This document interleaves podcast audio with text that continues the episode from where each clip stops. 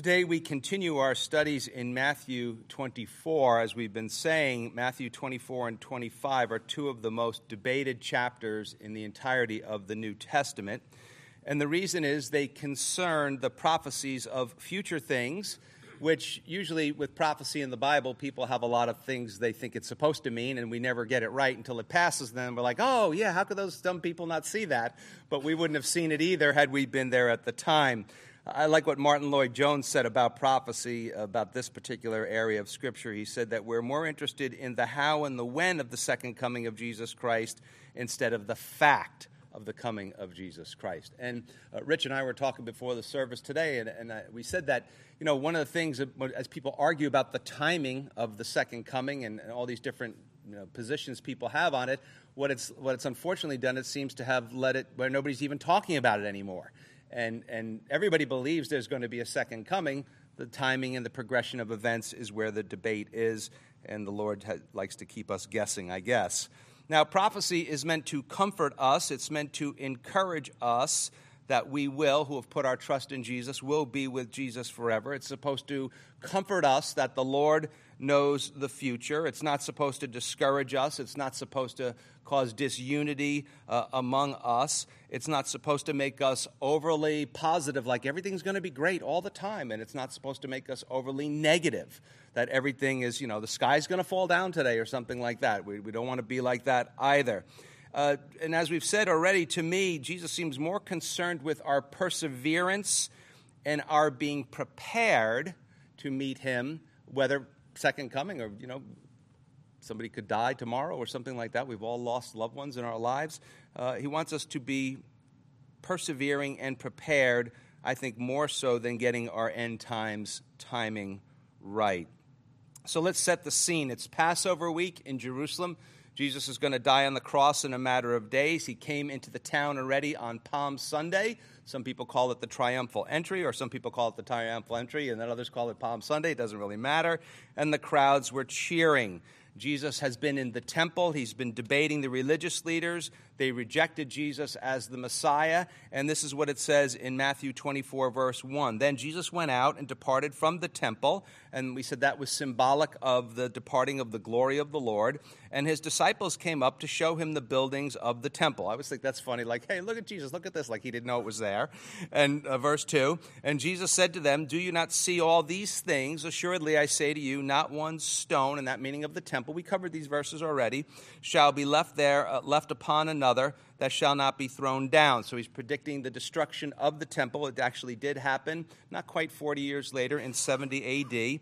Now, as he sat on the Mount of Olives, that's why this is called the Olivet Discourse, the disciples came to him privately. It's not a public teaching, it's private, just Jesus and his boys, saying, Tell us when will these things be, and what will be the sign of your coming and of the end of the age. And we said that they think it's going to be now.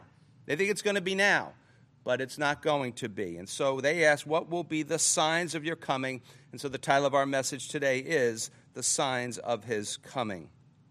Well, what happens next is Jesus Christ, who is the only person in the Old Testament, there's prophets, priests, and kings. Those are the, those are the offices of, of of the kingdom of God, and he's the only one who's prophet, priest, and king. Jesus takes on the role of a prophet and begins to teach them about the future. As we said before, there's a lot of uh, prophecy that has a partial and complete uh, fulfillment. That means parts of it happens at one point in time and parts of it happens later on in time. And so Jesus speaks of the destruction of the temple in 70 AD, and he also then goes on to speak to the end of the world uh, Matthew 24 and 25, the debate is over which section is which, where is the overlap, and, and how to work the timing uh, of it all. And I don't know, to me, when I see come to places in the Bible that's not really clear, and I know that really smart people, way smarter than me, can, can uh, debate about this stuff, people who I respect, some who I love, so I care about, and they all believe he's coming, but they're not sure when, I think it's probably more important for me and maybe for all of us to be more Christ centered than timing centered. Does that make sense? Right? You can talk about the timing all you want, but you may have it wrong. But you can talk about Jesus all day long, and hopefully you'll be right about him. Uh, but also, we said for those who are followers of Jesus Christ, there's great personal applications in the midst of this passage for all of us that are apart from the debate. Let me just run through a few examples of verses that we covered already. Verse 12, Jesus said this, And because lawlessness will abound, the love of many will grow cold. Let me tell you something. No matter what the timing is, I do not want to become lawless. I do not want to become a guy who has no regard for the Word of God. I lived the first 29 years of my life like that, and I know where it got me. I don't want to go back there. I have no desire to be that person anymore. I do not want to be lawless. And he says, I don't want to be a person not caring about obeying the Word of God. And he says, the love of many will grow cold. I don't want my love to grow cold. I, doesn't matter when he's coming back. All right, he could, he could, the Lord could show up and tell me right now, I'm coming back in a thousand more years. You ain't going to see it, Jim. Don't worry about it. You're going home. I still do not want my love to grow cold. Verse 13. But he who endures to the end shall be saved. No matter what the timing is, I want to endure. I don't want to give up. I don't want any of you to give up. I want you to hang in there. I want you, I want me, I want all of us, people who will join us in the future, to be faithful all the way to the end of time, to the end of their life. It doesn't matter when Jesus is coming back. That's what I want for you, and that's what I want for me. Verse 14 And this gospel of the kingdom will be preached in all the world as a witness to all the nations, and then the end will come.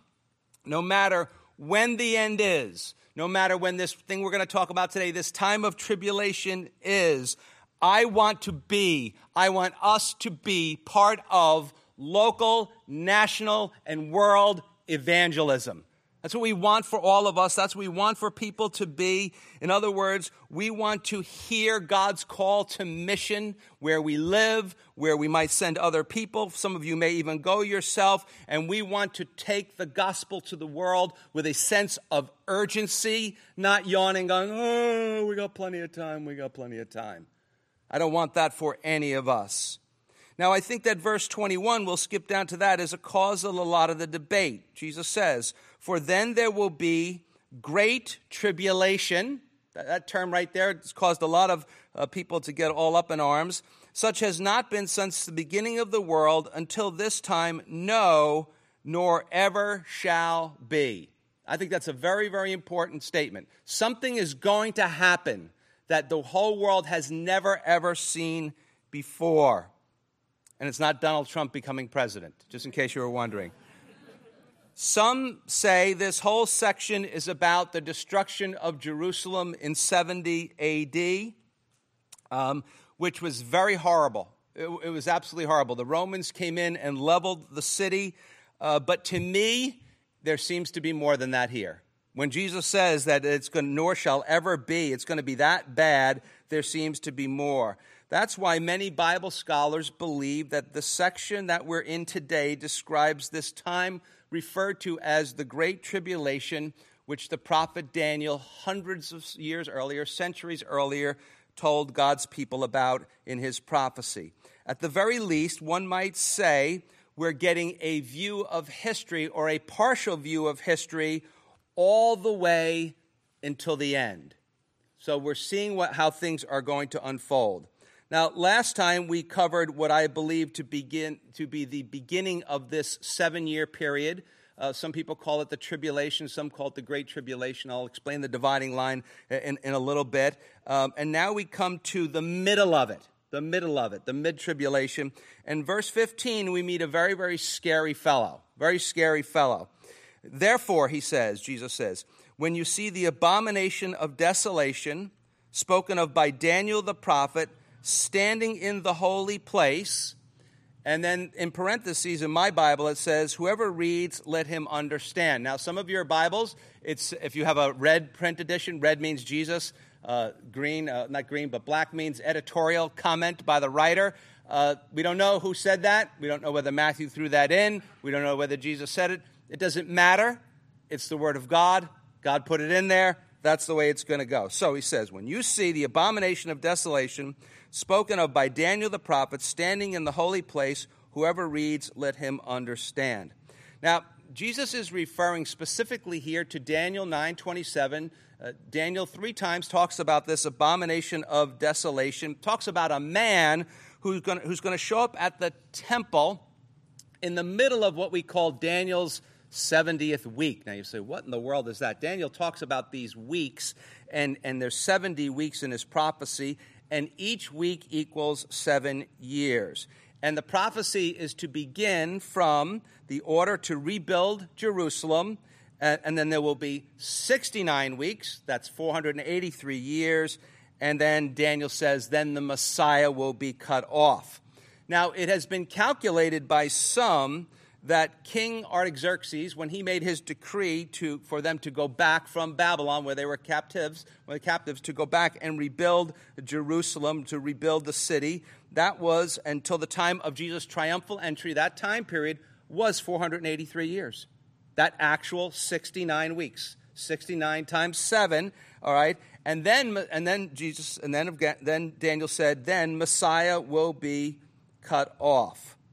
And so then Daniel says at that time things will happen in the temple, the abomination of desolation. And Jesus says that's a sign. That is a sign. That is a very, very important sign. It's yet to happen. People, when people want to say happened in 70 AD, it didn't happen 70 AD at all. And that's when, that means the 70th week, the 69 weeks are completed. The 70th week Um, still main, remains that last seven years, which we refer to as the tribulation. So, I know a lot of you are confused by this stuff. Don't worry about it. Second Thessalonians chapter 2, verse 3 and 4. The apostle, I'm a, I'm a person who believes in progressive revelation. What does that mean? That means that God unfolds his mystery, that a mystery is not something that can't be solved, it's something we don't know the answer to. And so, uh, you know, a lot, a lot, of times my wife watches these murder mysteries and she says, Oh, you got to watch this one with me. And I'm trying to figure out all along who did it. Who did it? She's like, I can't tell you. I can't tell you. I can't tell you. It's a mystery, right? And so that's, that's what's going on here. And so Paul wrote after Jesus, so the mystery is unfolding. He wrote this Second Thessalonians chapter 2, verse 3 and 4. Let no one deceive you by any means, for that day will not come unless the falling away comes first. I don't know when the day comes, but I know I don't want to fall away. And the man of sin is revealed, the son of perdition, who opposes and exalts himself above all that is called God and that is worshiped, so that he sits as God in the temple, and so uh, in the temple of God, showing himself that he is God. So he's in the temple. Daniel tells us hundreds of years in advance the sacrifices are going to stop, and this, this cat's going to demand worship, and none of this happened in 70 AD. None of this happened in 70 AD. Now, I would be willing to admit uh, that a lot of the things that are in this chapter did happen in 70 AD. So I'm, I'm, that could be, in the way I would view it, as a, as a partial fulfillment, but yet there is a complete fulfillment that is to happen. So now, why would Jesus, would Jesus say this stuff? Well, some people would say, that, that both 70 AD and this time are, are he's, you know, he's used 70 AD as an example of God's judgment for rejecting the Messiah. I don't, I don't doubt that. I don't doubt that at all. But I think there's another deeper reason that perhaps is a bit more important. You know, one of the ways you know a prophet is a prophet is if his prophecies came true. So Jesus has already given us back in verse 3 the prophecy that the temple would be knocked down. That was the prophecy. That's a partial prophecy. So when we would read this stuff later on, we go, well, he was right about that. And so, so what he's doing is he's giving a prophecy that we can already look in the rearview mirror on, and then we can know that he's right about what's going to happen in the future. So, what is an abomination? Has anybody ever told you you're an abomination? What is an abomination? Well, an abomination is some sort of an act. And, and so let's, let's, let's put it in terms of maybe how God would think of it. Uh, an abomination is an act that disgusts God. We might say, in our way of thinking, it actually makes him sick to his stomach. You know, sometimes you see things on the news or, or hear things and you, things that went on. Actually, it makes you sick. You can feel it. You're like, that is disgusting. I can't believe people would do stuff like that. And typically, in the Word of God, it's something associated with uh, some sort of offensive idolatry and gross ungodliness that renders, in this case, uh, the temple unclean. It could be translated this way an abomination characterized by desolation or an abomination that causes desolation. Now, in Second Thessalonians 2, we actually, it's on our website, we studied a few weeks ago on a Wednesday night. The Apostle Paul refers to the, this man behind it all as the lawless one. We just read that. And the son of perdition. In other words, he is the eternally damned one. We also know him as the Antichrist. As the Antichrist. Now, this is something a lot of people really are unaware of. We talk about the Trinity of God, the Father, Son, and Holy Spirit. We talk about the Trinity of stupidity, me, myself, and I. Uh, there's also a satanic Trinity, and it has to deal with Satan, the Antichrist, you Revelation hounds, that's the, that's the beast, and also the false prophet. He is the forerunner, like John the Baptist was, of, of Jesus coming, and he's trying to convince everybody to listen to what the Antichrist uh, has, to, has to say. So, over the years, uh, there's been lots of pictures of this guy. The most famous of all, by far, is this guy, uh, Antiochus, I can't even say his name, Antiochus Epiphanes, who came around in 167 BC.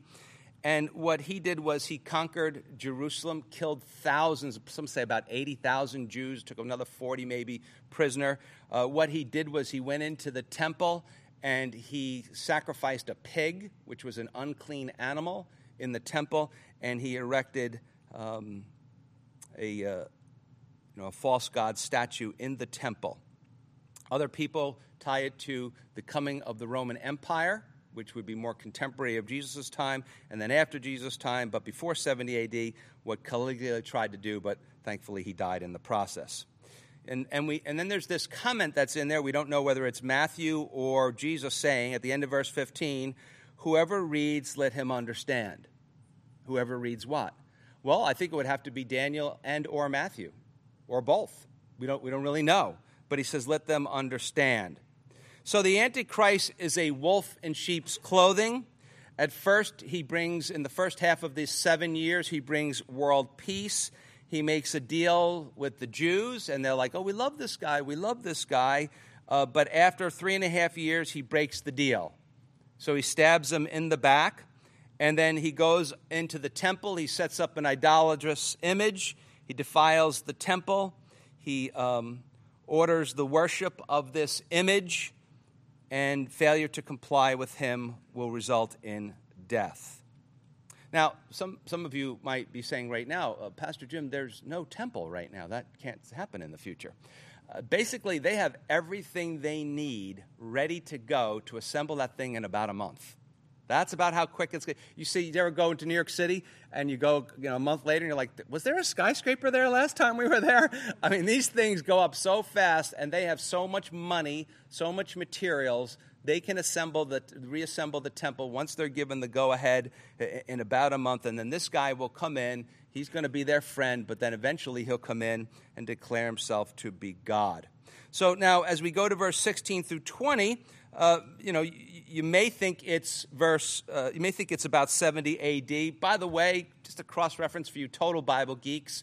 Uh, Luke writes about this same time, and I'm convinced that Luke is talking about 70 AD. Uh, but, but here's the problem with putting this at 70 AD when Jerusalem was destroyed is that most of the people were out by 66 to 68 AD. Most of the people they saw, they saw the Roman army surrounding them, the followers of Jesus that, that knew about these things, they, they, they took off, and so they weren't there. Verse 16, then let those who go who are in Judea. So let's just stop for a second. What does that tell us? That tells us that he's talking about people in Judea, in Israel, in the Holy Land, in and around Jerusalem. He says, Then let those who are in Judea flee to the mountains. Now, again, most of the people by 70 AD were already out. They just, the Romans really came in. The followers of Jesus weren't there. And the Christians actually did not flee to the mountains, they fled to the, to the city of Pella. Verse 17 Let him who is on the housetop not go down and take anything out of his house. You're like, what in the world is that? Well, in the, in the Middle East back then, really a lot, but still quite a bit. Uh, you know, people have porches or back decks or something like that. Remember in the old days, people had porches. Now they have back decks, so they don't have to talk to their neighbors. Well, in, in, the, in the Middle East, a lot of people, their porch is up on their roof. and then there would be stairs going up, and they'd be, you know, they'd come up and down. And Jesus says, Listen, man, if you hear, if somebody comes around and go, Hey, man, that dude is in the temple and he's telling everybody that he's God now. Jesus says, Man, get off the roof. Don't go back in her house. Treat it like a fire. Man, get out. If you're still there, you shouldn't still be there, but if you're still there, get out. Verse uh, 18 And let him who is in the field not go back to get his clothes. So what does he say? Forget about going home, getting a shower and getting changed and getting going. Get, just run. Just go straight to the mountains. You know, don't stop by the house. Verse 19. But woe to those who are pregnant and to those who are nursing babies in those days. So, how difficult, if you have a baby or if you're pregnant, will it be to escape? Very, very, very, very difficult.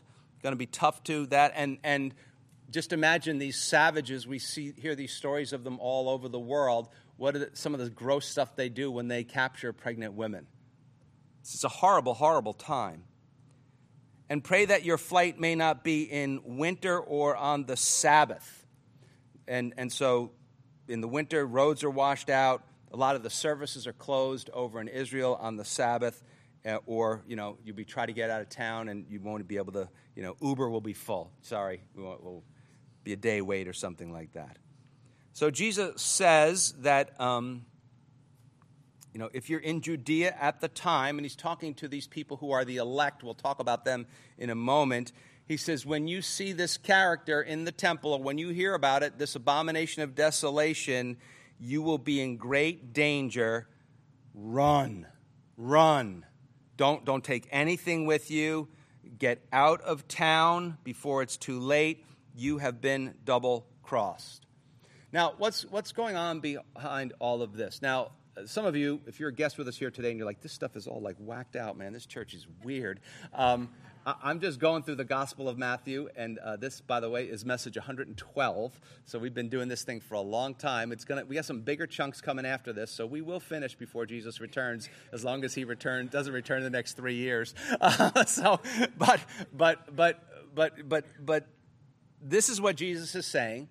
And, and the scripture teaches about this dude. We call him Satan. I don't even like to mention his name. Used to work for him, used to be on the payroll. He, t- he pays lousy and he takes everything out in taxes. So, and, and, and so some people say, I don't believe in this dude at all. But, but if you say to people, do you believe in evil incarnate? They go, oh, I believe in that. Okay, well, then, then we're, we're not as far apart as you might think that we are. And so, and so you have to realize this about this fellow, Satan. He hates the Jews.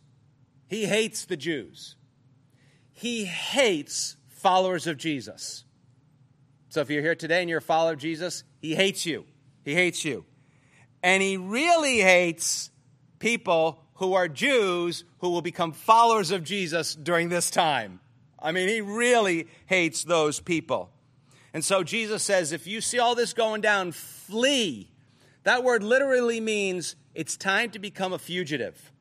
It's time to become a fugitive because another great slaughter of the Jews will happen. You can read about it in Zechariah 13, it's prophesied. And Jeremiah uh, 30 calls this the day of Jacob's trouble. And Jesus is saying this is no time to take a stand. No time to go around signing a petition. We think he should get out of the temple. What do you think? right? No time for that. You got, you got to get out of here. It's time to flee. If you will, it's time for an exodus. It's time to leave. And so, interesting what, what happens in the book of Revelation. It tells us that, that the reason he says go to the mountains, it's a good place to hide, but there's going to be a place there of supernatural provision and supernatural protection. Revelation 12 says 12 6 says this. Then the woman, that's Israel, fled into the wilderness where she, where she has a place prepared by God that they should feed her there 1,260 days. Three and a half years. Three and a half years. And so they're going to be nourished for three and a half years until all of this is done. So ultimately, while it's time to hide, it's time to flee, it is time to cling to the God who provides and protects. So, without having been there in 70 AD and without knowing all the particulars, Zechariah tells us two thirds of the people are going to be slaughtered. Without knowing the particulars of what's going to go on in the rest of the world after this time, uh, this to me seems a much larger scale than 70 AD and much more brutal. Certainly, much more unexpected than 70 AD. They saw the Romans coming, they knew it was time to get out. Perhaps the Antichrist thinking, of course, under the influence of the evil one, if we can kill all the Jews, then we'll stop Jesus from returning. Now, some of you might be sitting here saying, well, if it was in the future, uh, why didn't Jesus just tell us all to buy SUVs, hop in our SUVs, and head for the mountains? Well, you know, he's got to speak to people in a language that they understand. And another thing, you say, well, you know, now they have them anyway. We, a lot of times we think the rest of the world is like the United States of America.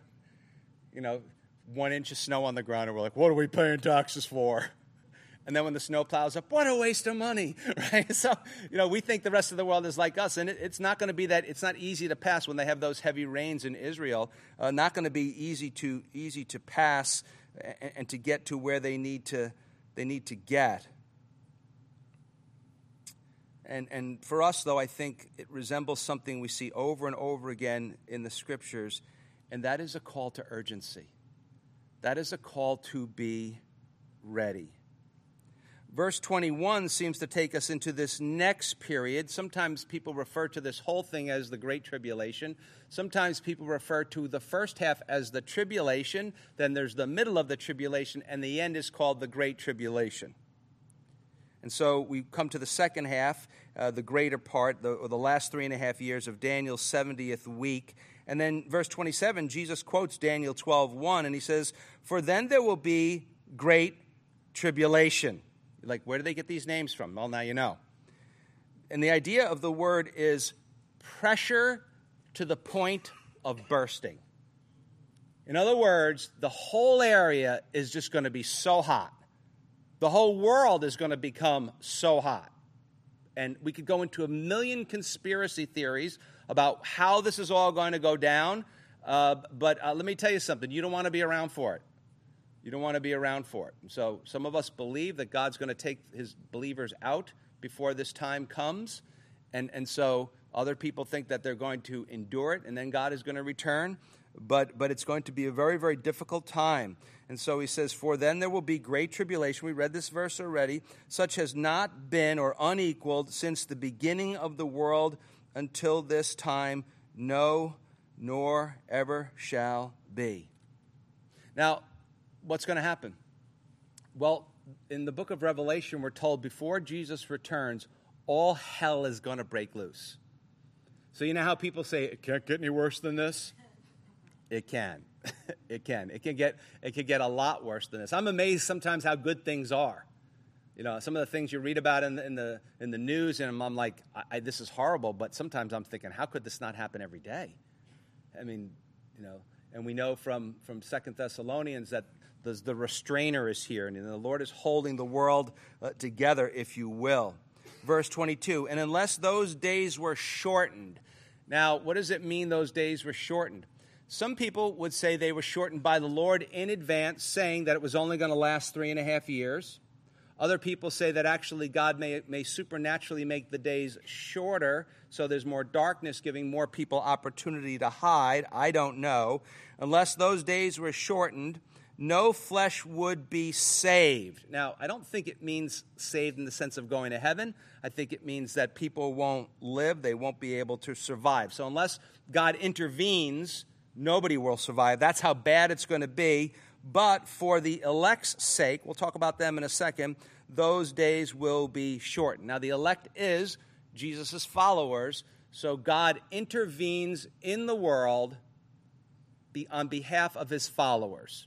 Now you say, I thought you just said some people believe that the church isn't going to be here. Well, during this time, if they're not going to be here, during this time, some people will still become followers of Jesus. In fact, these times will be times of great revival. As people will be reading and going, oh my gosh, everything he said was true.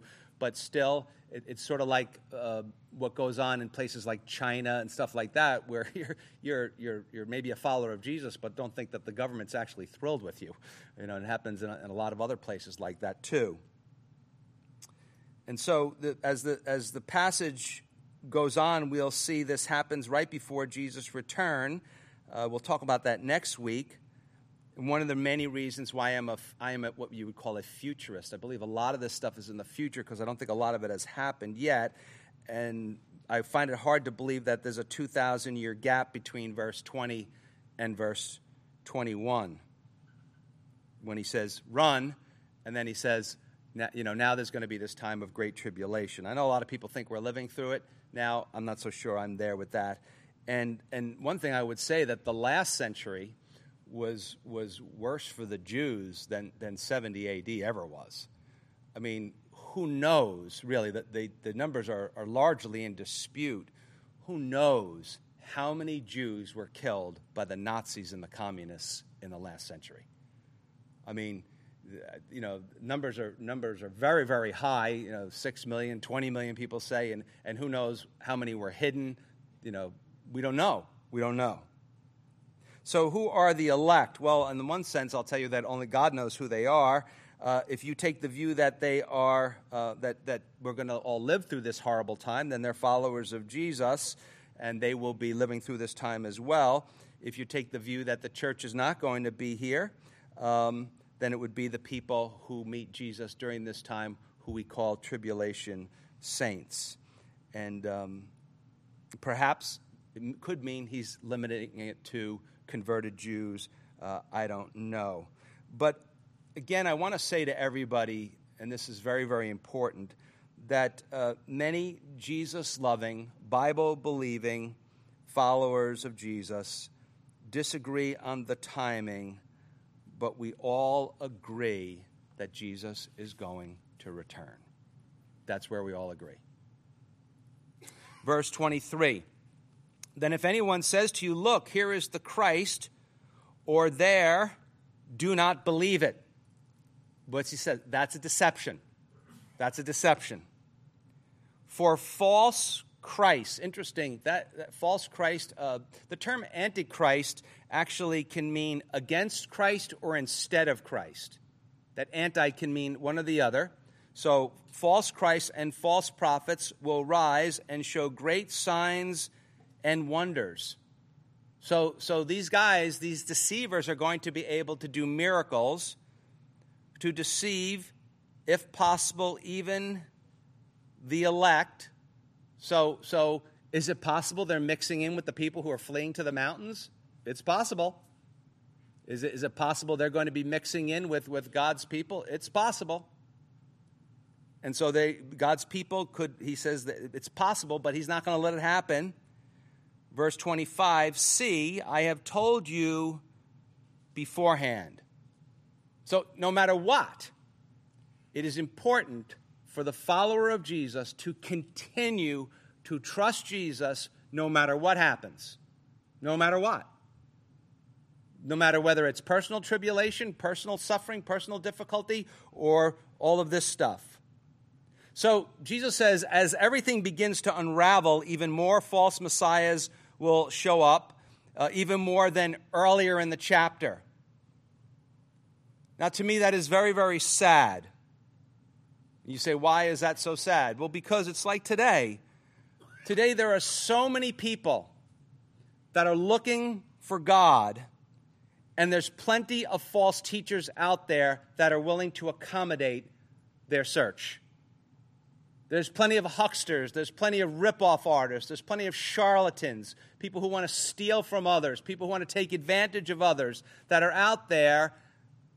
For, and people who are generally seeking God are being misled by them. That's why, loved ones, it is important that we go through our Bibles very, very slowly. You don't have to understand all of this stuff. I know, you know, geeks like me study this, and you know, I spent like eight hours reading other stuff. I'm like, what am I doing? Like, I got stuff to do. so, but but but we have to understand our Bibles because we have to be able to articulate the Christian faith to people. That's why I'm all jacked up about Colossians on Wednesday nights over the summer. You know, you're away for the weekend. Come to church Wednesday night, man. Come on, you can do it. You can do it. And so you're like, I'm tired. Well, who isn't? I'm tired all the time. All the new parents are like, Pastor Jim, I'm so tired. When's it going to end? I go, when you die. Get used to it, man. so, so, so we got to know, we got to know our stuff so we are not deceived. And we can tell our friends and loved ones, you know, that's wrong. What they're saying to you is wrong. That is not right. True faith involves not believing lies or trusting in these relentless impostors, yet so many people believe in them. Some will even be able to do miracles at this time, which just goes to show us not all miracles are from God. So, how merciful of Jesus to look ahead and tell people who will be living at this time listen to me. This is coming. You know, there's going to be a point in time when people are going to be looking at one another going, This is it. This is real. And you know what? When you leave, when you run, when you run off the roof, when you run off your job, you might not have the, your Bible with you. You say, I got my cell phone with me, so all the towers go down. Right? And you better have the Word of God hidden in your heart because that's all you're going to have. And know these things. Listen to what Jesus says to his disciples the night before he dies. He's going to say this in a couple days. John 16, 4. But these things I have told you, that when the time comes, you may remember that I told you of them. And these things I did not say to you at the beginning because I was with you. Now, maybe some of you are afraid right now, and if you're not a follower of Jesus, I'm glad you're afraid because that's one of the ways you come to Jesus. You know, the fear of the Lord is the beginning of wisdom, the Bible tells us.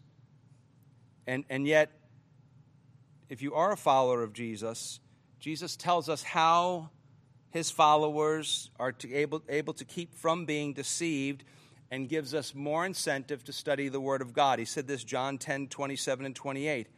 My sheep hear my voice. You see, when you read the Bible, uh, again, if you're not a Christian, I'm glad you're here. This is whacked out, I understand it. But when you read the Bible, you hear the voice of God. Now, if you're new, it takes years it takes years to, to really understand sometimes the difference between, you know, the silliness that's in your head. You know, so, so the, the, the voice that says to you, you know that, that sin you've been committing, you need to confess that and I'll help you get over it, that's God. You know the, the, the other voice that says, you know that sin you com- you've been committing? Well, you're just a stupid idiot. God wants no part of you. He can't stand you. Why don't you just go on with your life and forget about all this stupid Jesus stuff? That's the other guy. Or you. So it takes a little while to figure that stuff out, but, but, but Jesus says, My sheep hear my voice. You hear it in the Word of God, and then when you're out and about, you know which voice you're hearing. You begin to know which voice you're hearing, and he says, And I know them, and they follow me. So, so you're here today, and, and you're, you're wondering, you're wondering, am I, you know, you know, am I a follower of Jesus? I always say that the typical conversion in this church goes something like this Hey, uh, Pastor Jim, I, have been going here about six months now. And, uh, you know, when I first got here, I was smoking dope. I was cheating on everything. Um, I, I, was, I had, you know, eight girls who I said was my, the only one in my life. And um, now um, I don't do any of that stuff anymore. I read my Bible every day. I pray. I serve at the church. I, I, give a little bit of money to the church. I'm, I'm trying to live an honest life. I love Jesus. I know He loves me. Do you think I'm Christian, Pastor Jim? I'm like, you might be, right? right? So, so sometimes I, we have to learn to hear the voice of God because it's not just the, the, the pointing out of our sin. It is actually, we're going to talk about this Wednesday night, is, is the, and the Apostle Paul is going to say, remember when the Bible speaks, God speaks, I'm so happy that you're following God. Like heaven is happy when you're following God. Listen, you don't always get it right. I understand that none of us always get it right, but there's a continual improvement in your life. And the more you love Jesus, the more you want to obey him. And in so many different areas, the easier it gets to obey him. I've used this example with you guys many times before. Listen, I have a wife. I have a beautiful wife. I convinced the most beautiful girl I ever laid on in my life to, to, to, to marry me, man. And I don't go out chasing other women. Now, you say, why? Because the Bible says I can't do it? Yeah, it does. The Bible says I can't do it. But that's not really the reason. The reason I don't is love. That's the reason. And so when you hear Jesus' voice, when you are loved by Jesus, and that's even more important than loving him, right? When you know you're loved by him and you respond in love by him, you will start hearing his voice, you will start following him. He says, "My sheep hear my word and they know and I know them and they follow me." Verse 28, he says, "And I give them eternal life. They're going to go to heaven." And they shall never perish, nor shall anyone snatch them out of my hand. Nobody is going to take you out of his hand. Did you hear that? You don't sound like you did. Nobody is going to take you out of his hand. Now, if you are not a follower of Jesus, we're getting there, we're getting there. If you're not a follower of Jesus and you want to go to heaven, you want eternal life, hear the voice of God today put your trust in Him, and start to follow Him. Jesus continues to warn us about the, the false teachers and tells us what his second coming will be like. Verse 28. Therefore, if they say to you, Look, he is in the desert, do not go out. Oh, he's got, he's not like, like if like, oh, he's hiding in a cave in the desert. Jesus is going to be like, sit back, have a nice tea, enjoy your day. Don't go. Don't go. Or look, he's in the inner rooms hiding in Brooklyn somewhere. Don't go. Don't go. Do not believe it. For as the lightning comes from the east and flashes to the west, so also will the coming of the Son of Man be. That word coming is the word parousia, which, which actually means his actual presence. That Jesus will return in actual bodily form. Verse 28 For wherever the carcass is, there the eagles will be gathered together. Now, some of your versions say this For wherever the carcass is, the vultures will be gathered together. I bet most of you have that on your refrigerator. yeah, I love that verse, man. Wherever the carcass is, there the vultures will be gathered together. So, what is Jesus saying? Let's come back, come back. What is Jesus saying? Jesus is saying that his second coming will be plain for all to see. He came very humbly the first time, not so the second time. He's also saying it will be quick, it will be sudden, it will be like a, a flash of lightning, it will, be, it will be visible, it will be globally visible. Everybody will see it. It won't be secret. He's not going to be hiding. You're not going to have to try, look under a rock for Jesus. For those who have turned to Jesus, turned to God, forsaking their sin, willing to give up their sin, uh, He's going to help you. But they've turned to God and put their trust in Jesus Christ. This will be a glorious day.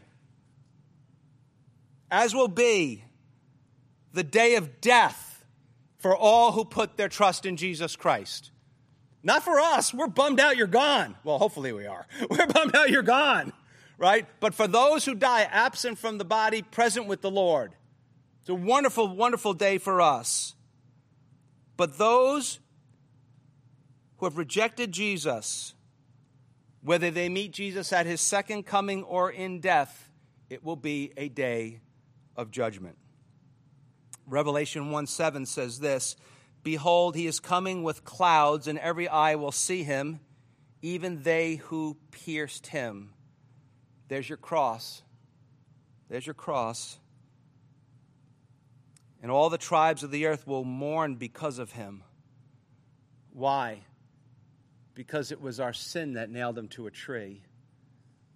And if you didn't put your trust in him, if you didn't believe that he rose from the dead and ascended into heaven and is seated at the right hand of the God, hand of God, the place of honor, you rejected him. And then John goes on and says, Even so, amen. Now, some of you are sitting here right now and you're probably going, but, but I am a good person. Romans 3.23 says, For all have sinned and fall short of the glory of God. What does that tell us? None of us are good enough. The, the high bar of heaven is perfection. So you don't have it, I don't have it. We have to get it from someone.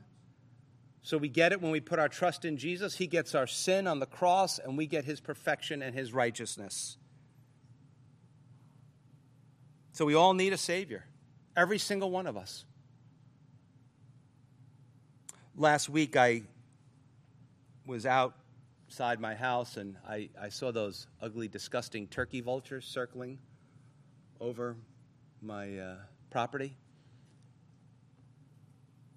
My rebellious wife said, You better start moving around. They think it's you.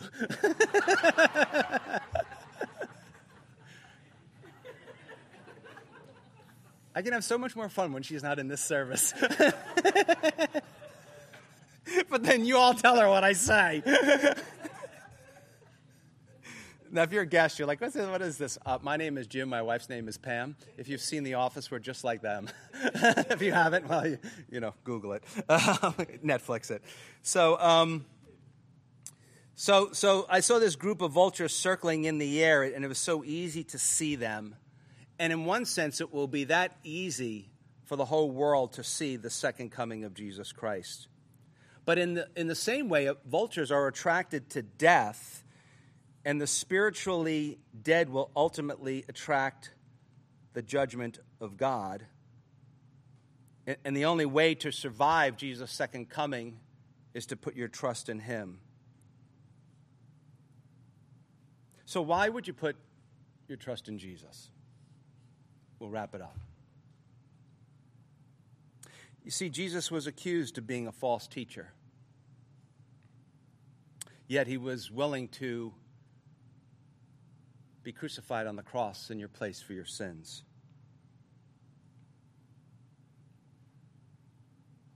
You see, Jesus said, when, when that evil day comes, flee. But he didn't flee.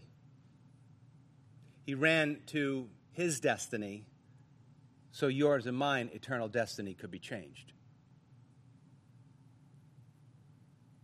You see, to the religious leaders, Jesus was nothing. And when he was crucified on the cross, he was a, he was a carcass on a cross, and the vultures surrounded him.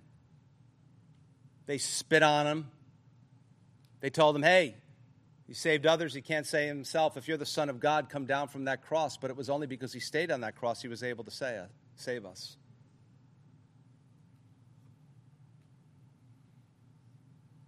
You know, Jesus on the cross became an abomination. They looked at him, it says in the scriptures, you couldn't even recognize what he looked like. He was so beaten and bloodied. But he did it all. He took the judgment for you